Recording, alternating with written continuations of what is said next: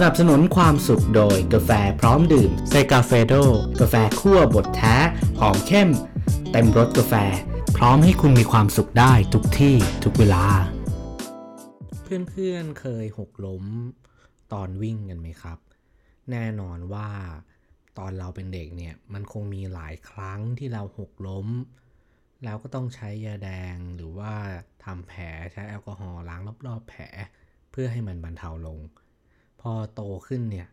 เราก็น่าจะหกล้มกันน้อยลงจริงไหมครับ ถ้าเกิดเราไม่ไปสะดุดอะไรที่มันมองไม่เห็นจริง ๆ หรือว่าเราทรงตัวไม่อยู่จริง ๆ แน่นอนครับว่าตอนเป็นเด็กเนี่ยไอการหกล้มการเล่นสนุกแล้ว ต้องเจ็บตัวเนี่ยมันเป็นเรื่องธรรมดาครับ เพราะว่าเราต้องออกไปเล่นออกไปใช้ชีวิต ออกไปมีชีวิตวัยเด็กที่มันสนุก แต่เราโตขึ้นเนี่ยวัยเด็ก แบบนั้นเนี่ยมันก็ทำไม่ได้แล้วจริงไหมครับ เราไม่สามารถที่จะทำอะไรที่มันผาดโผนอะไรที่มันเหมือนตอนเป็นเด็กได้ เพราะหลายๆ คนก็จะมองเราว่าเฮ้ยเราโตแล้วนะเราไปทำแบบนั้นเนี่ยมันไม่ได้หรอก แล้วความเจ็บปวด ในตอนที่เราล้มเนี่ยมันเจ็บแค่ไหนจำได้ไหมครับ แน่นอนตัวผมเองก็เคยหกล้ม ปั่นจักรยานแล้วก็ไปเป็นดินลูกลัง แล้วก็ปั่นจักรยานไปเนี่ยหกล้มทีนี่แบบไม่อยากจะนึกเลย แผลเนี่ยเต็มไปหมดเลย เพราะว่าพอมันเป็นดินลูกลังเนี่ยมันก็จะมีหินเยอะจริงไหมครับ ก็ร้องไห้แล้วก็ทำแผลกันแบบทั้งตัวเลย ไม่ว่าจะแขนจะเข่าเนี่ย แน่นอนว่าตอนเป็นเด็กเนี่ยเราก็ไม่ได้คิดหรอกว่าไอการที่เราจะปั่นจักรยานเร็วๆเนี่ย แล้วก็ผ่านลูกลังที่มันเป็นทางที่มันไม่ค่อยเรียบ มันจะล้มได้ ราะว่าตอนนั้นเราก็คงสนุกกับการใช้ชีวิตสนุกกับการจินตนาการที่ไม่ได้ระวัง พอเราล้มตอนนั้นแล้วเนี่ยก็ทำให้เราคิดแล้วเราก็กลัวการปั่นจักรยานเร็วๆไปอีกนานเลย เพราะว่าไอ้บาดแผลที่เราได้เนี่ยมันเจ็บไอ้การทำแผลเนี่ยก็เจ็บกว่า ยิ่งเมื่อไหร่นะครับที่มันเป็นแผลลึกหรือว่าเป็นแผลที่แบบโดนอะไรหนักๆเนี่ยมันทรมานมากเลยนะครับ แล้วพอโตขึ้นเนี่ย เราก็จะจดจำบทเรียนเหล่านั้น แล้วเราก็จะไม่ทำมันอีก แน่นอนว่าถ้าเกิดเป็นสมัยนี้ใช่ไหมครับ ถ้าเกิดเราเป็นผู้ใหญ่แล้วเราไปเล่นอะไรที่มันแบบน่ากลัว หรือว่าเรื่องที่มันมีความเสี่ยงเนี่ย เราก็จะหาวิธีป้องกัน ไม่ว่าจะใส่หมวกกันน็อกใส่ที่ป้องกันเข่าแล้วก็แขนอย่างที่เป็นที่นิยมก็เซิร์ฟสเก็ตนะครับเพื่อนๆก็คงต้องใส่อุปกรณ์ป้องกันกัน เพราะว่า เรากลัวที่จะต้องเป็นแผลกลัวที่จะต้องเจ็บปวด เหมือนกับชีวิตเราเนี่ยแหละครับ พอเราโตขึ้น เราก็จะเจอเรื่องราวต่างๆ มากมายเข้ามา มันทำให้เราเจ็บปวด บางครั้งเราอาจจะเจ็บปวดในร่างกายนะครับ เราจะเกิดอุบัติเหตุ เจอเรื่องที่มันร้ายแรงทำให้เราต้องเจ็บป่วยหรือว่าเป็นแผล แน่นอนว่าเรื่องนี้เราก็รักษาได้ ถ้าเกิดเป็นแผลที่จิตใจ ความรู้สึกอารมณ์เราล่ะครับ เราจะทำยังไงกับมันดี เราจะรักษามันยังไง ถ้าคุณไปหาหมอแล้วเนี่ยคุณบอกว่า เฮ้ย อกหักอะหมอเราไม่รู้จะทำยังไงเนี่ย หมอก็รักษาไม่ได้นะครับ จริงไหม เราก็จำเป็นที่จะต้องเรียนรู้วิธีที่จะรักษาตัวเอง แล้วไอ้การรักษาตัวเองเนี่ย มันจะทำได้ยังไงบ้างนะครับ ผมก็จะมาเล่าให้ฟังเกี่ยวกับ เรื่องสิ่งมหัศจรรย์นะกับเกี่ยวกับตัวเราเองเนี่ยว่าเฮ้ยตัวเราเองเนี่ยมันมีพลังแห่งการซ่อมแซมอยู่นะครับ ก็เหมือนเดิมครับ เราก็เอามาจากหนังสือคินซึงินะครับ ความงามของบาดแผลชีวิต ในตอนนี้เนี่ยจะเป็นเรื่องของอพลังแห่งการรักษา เขาจะพูดถึงเรื่องของตัวเราเองเนี่ยว่าจริงๆเรามีความสามารถในการที่จะรักษาตัวเองได้ คือเมื่อบาดเจ็บกระบวนการรักษาซ่อมแซมก็เริ่มขึ้นในทันที ห่วงโซ่ของปฏิกิริยาทางชีวภาพอันซับซ้อนจะทำหน้าที่ฆ่าเชื้อ สร้างเนื้อเยื่อใหม่ และประสานบาดแผล ร่างกายมนุษย์มีแรงผลักดันที่จะรักษาซ่อมแซมเมื่อได้รับบาดเจ็บทุกชนิด มันเริ่มเปิดระบบเตือนภัยและซ่อมแซม ซึ่งจะเกี่ยวข้องกับทุกๆ ระบบในชีวิตเรา มันมีอุปกรณ์พร้อมที่จะรักษาอาการบาดเจ็บใหญ่ ๆ สามารถรักษาผิวหนังผู้พองผัดเซลล์เชื่อมต่อกระดูก ประกอบสร้างบริเวณที่เสียหายกลับมา แม้กระทั่งสามารถทดแทนการทำงานบางส่วนของสมองอย่างในกรณีของผู้เขียนเอง บาดแผลที่คางนั้นหายดีภายในเวลาแค่ 2-3 อาทิตย์ แต่ทิ้งรอยแผลเป็นไว้เป็นที่ระลึกจนถึงทุกวันนี้ รอยแผลเป็นคอยเตือนใจแล้วว่า แม้กระทั่งเจอเรื่องเลวร้ายแค่ไหนเราก็จะผ่านมันไปได้ นั่นหมายความว่าแรงผลักดันในการรักษาซ่อมแซม แฝงฝังอยู่ในธรรมชาติของเราอยู่แล้ว นอกจากนี้พลังแห่งการรักษาซ่อมแซมไม่ได้มีเฉพาะกับร่างกายเท่านั้น จิตใจของเราก็มีพลังแห่งการรักษาบาดแผลทางอารมณ์ด้วยเช่นกันตรกกะง่าย ๆก็คือ เรามีคำตอบให้กับคำถามของคุณในตอนต้น ที่เราเคยเล่าไปแล้ว ชีวิตซ่อมแซมได้ไหม คำตอบก็คือได้อย่างไม่ต้องสงสัยเลย และยิ่งกว่านั้นเราถูกสร้างมาเพื่อการนี้ด้วยซ้ำไป เขาบอกเขาได้เปรียบตัวของเราเองเนี่ยเหมือนยักษ์หลับนะครับ ผู้เขียนเนี่ยเปรียบเทียบกับพลังในการซ่อมแซมของร่างกายอีกครั้ง โดยปกติแล้วร่างกายไม่ค่อยมานั่งบอกเราหรอกว่า มันสามารถรักษาตัวเองได้ มันเก็บงำศักยภาพนี้เอาไว้ร่างกายจะรู้สึกสบายๆเพราะรู้ดีว่า มีแสนยานุภาคพร้อมสำหรับการเอาชัยชนะบาดแผล ระหว่างนั้นมันมีชีวิตอยู่รอดไปเพิกเฉยกับความกลัวต่ออาการบาดเจ็บ ร่างกายของเราพร้อมอยู่ตลอดเวลา แต่มันจะไม่ลงมือทำอะไรจนกว่าจะถึงคราวจำเป็น พลังนี้จะไม่ตื่นขึ้นจนกระทั่งมีการบาดเจ็บเกิดขึ้น ในทางเดียวกันจิตใจของเราก็มีทุกสิ่งทุกอย่างที่ต้องใช้ในการซ่อมแซมความเจ็บปวดทางอารมณ์อยู่แล้ว แล้วก็เหมือนกับร่างกายคือมันไม่มา คอยบอกเราตลอดเวลาหรอกว่า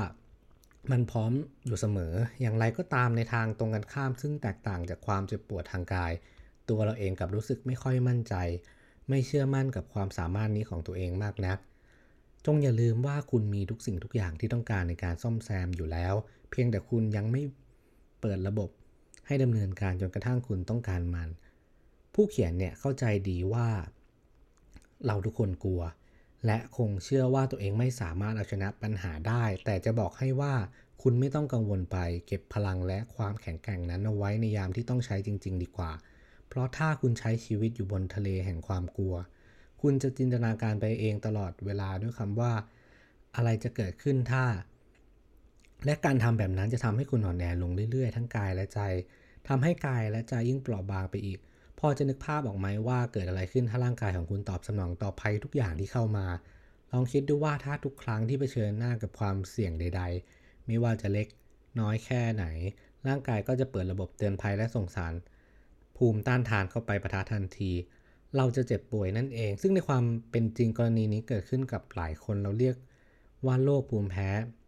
ตัวเองโรคนี้เกิดจากความพยายามที่จะเข้าปะทะและซ่อมแซมตัวเองทั้งที่ไม่มีโรคภัยเกิดขึ้นจริง การ โต้ตอบมากเกินไปก็คือการทำหน้าที่ผิดพลาดแบบหนึ่งซึ่งส่งผลรบกวนต่อร่างกาย ในทางเดียวกันการตอบโต้อารมณ์ และความคิดในหัวตัวเองมากเกินไป ก็ส่งผลรบกวนต่อชีวิตประจำวันของเราอย่างร้ายแรง เช่นทำให้มีไม่มีสมาธิหลงหลงลืมลืมซึมเศร้าวิตกกังวลไม่กล้าทำอะไร รวมถึงอาการป่วยทางจิต มากมายที่จะตามมา ทุกการเตือนที่ไม่เกิดขึ้นจริงจะทำให้เราเป็นทุกข์โดยไม่จำเป็นทุกๆ ครั้ง ทุกๆ ความพยายามที่จะปกป้องตัวเองจากภัยคุกคามที่ไม่เกิดขึ้นจริง ก็ทำให้เราสูบพลังอย่างมหาศาล ซึ่งยากจะฟื้นฟูกลับมาได้ ทีนี้เราก็จะมาพูดถึงกระบวนการ ฟื้นฟู การฟื้นฟูชีวิตกลับคืนมาเป็นกระบวนการที่ซับซ้อนต้องผ่านกระบวนการหลายช่วง เริ่มตั้งแต่เมื่อคุณชีวิตของคุณเนี่ยตกลง ไปกระแทกกับพื้นจนแตกเป็นสิ่งเสี่ยง มันเป็นช่วงเวลาที่ยากจะมองเห็นอะไรชัดเจน สิ่งแรกที่เกิดขึ้นกับบาดแผลที่ไม่ใช่ทางกายก็คือความอ่อนล้าทางอารมณ์ ซึ่งจะปกคลุมและบดบังการตัดสินใจและสัมผัส รับรู้ของคุณไปหมด ความคิด ความอ่านจะไม่ปลอดโปร่งความเจ็บปวดจะเข้ากัดกินชีวิตและตัวตนของคุณ และยังขยายออกไปครอบคลุมทั้งอดีต และอนาคตของคุณด้วย สติจะถูกแบ่งแยกและมีอคติเข้ามาแทรกซึม เมื่อคุณมองไปในอนาคต คุณจะไม่เห็นอะไรนอกจากความโดดเดี่ยววัดกลัวละหมาดและความเศร้า เมื่อคุณมองย้อนกลับไปในอดีต คุณก็ไม่สามารถทำความเข้าใจอะไรได้สักเรื่อง ท่ามกลางความสิ้นหวังทั้งหมดทั้งปวง คุณจะลืมมองรอบตัวเพื่อหาใครสักคนที่ไว้ใจได้ พึ่งพิงได้ ซึ่งจริง ๆ แล้วจะต้องมีใครคนนั้นอยู่เสมอ บางทีอาจจะเป็นเพื่อนคู่ชีวิตหรือญาติพี่น้อง และอาจจะเป็นนักจิตวิทยาสักคนก็ได้ แต่คุณจะไม่มองเห็นเขา เหมือนกับตอนที่คุณไม่อยากไปหาหมอเมื่อโดนมีดบาดนิ้วคุณ คุณก็คง ไม่อยากไปหานักจิตวิทยาด้วยปัญหาชีวิตเล็กๆน้อยๆอย่างไรก็ตาม หากสิ่งที่ตอนแรกดูเหมือนเป็นบาดแผลเล็กๆกลับกลายเป็นปัญหาใหญ่ หรือพัฒนาไปจนกลายเป็นความ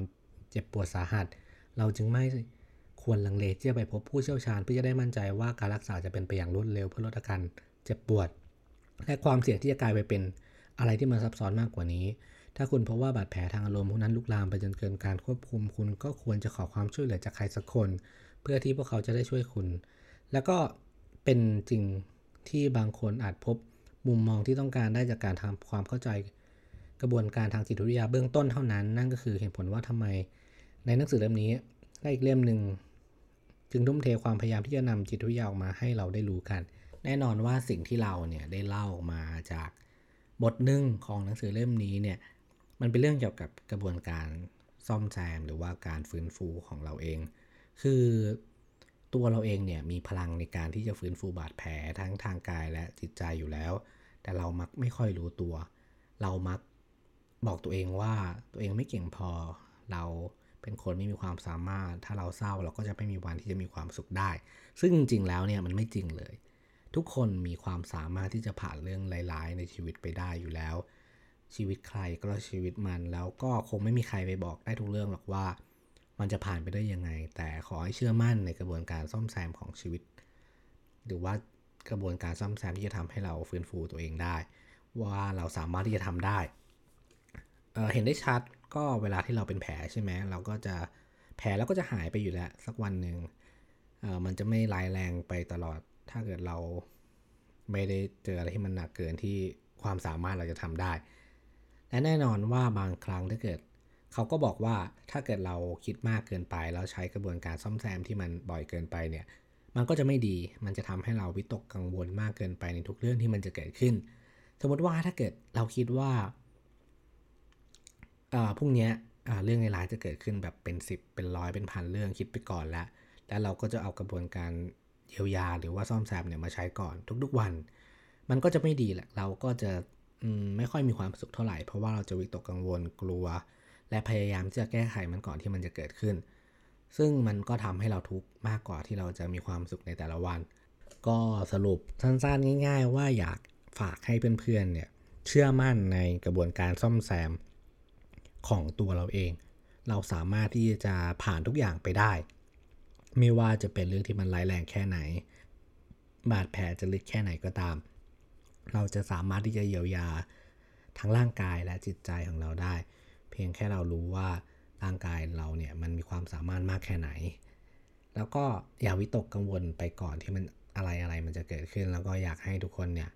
พยายามที่จะมีความสุขกับชีวิต พยายามที่จะใช้ชีวิตบางครั้งนะการมีแผลหรือว่าการที่เจ็บปวดเนี่ยมันทำให้เราได้เรียนรู้อะไรเยอะเหมือนกันนะ อย่างตัวเราเองนะการที่เราได้ปั่นจักรยานล้มในตอนนั้นแล้วเราก็มีแผลในตอนนั้นเนี่ยมันก็ทำให้เรา รู้ว่าการที่เราได้ปั่นจักรยานเร็วๆ ในถนนที่มันไม่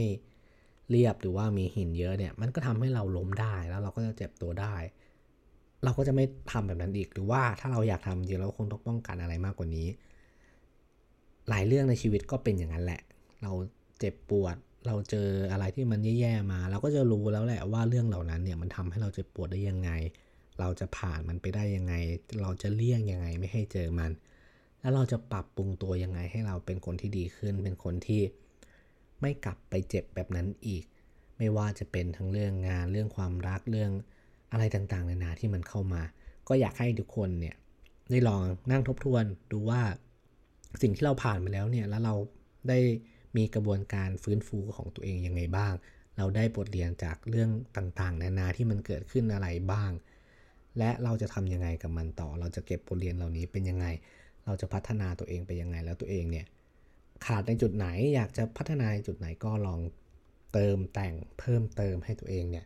เป็นคนที่สมบูรณ์แบบมากขึ้นแน่นอนว่าทุกคนเนี่ยไม่มีใครที่จะสมบูรณ์แบบได้ตลอด แต่ว่า